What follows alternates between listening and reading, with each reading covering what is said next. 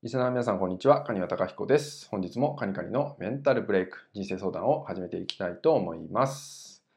えー、本日のね、ご相談はですね、えー、対人関係において、相手のやること、なすことにすごく意識してしまいます。悪いとこばかり見つけてしまって、それらをつい言ってしまって、えー、関係があまり良くありません。どうしたら良くなるでしょうかといったようなご相談となります。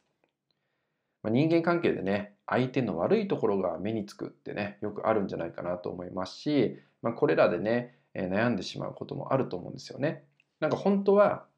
仲良くしたいのについ気になっちゃって、えー、余計なこと言っちゃうとか、まあ、それによって、まあ、相手もね反感買っちゃって関係が悪くなってしまうとかねあると思うんですよね。で大事なのは偏見を持たない人間関係を構築するってことですよね。まずはあなた自身から偏見を持たない、この意識を持ってみるってとこからスタートしてみてください。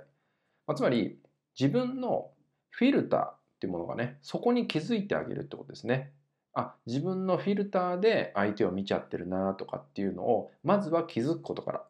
いきなりね、自分のフィルターを通さないとかね、自分の価値観だけで物事を言わないっていうふうに、えー、何々しないってなったとしても、すぐにできることは難しいんですよね。なので、その手前にある気づくってことからスタートですね。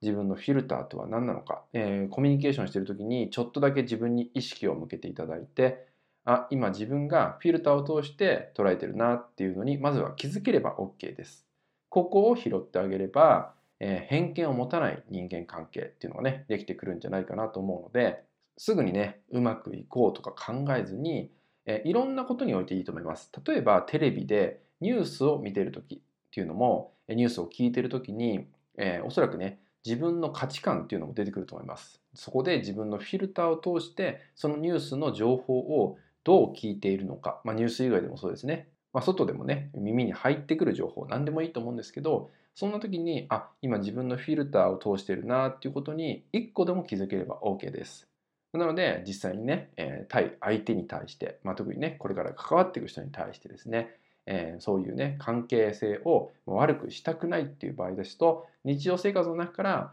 自分の、えー、持っているフィルターに気づいていくこの意識を向ける日常生活の送り方っていうのをね、えー、ぜひ意識しながら過ごしてもらえたらと思います。はい、それではですね、今回の内容は以上になります。最後までご視聴いただきましてありがとうございました。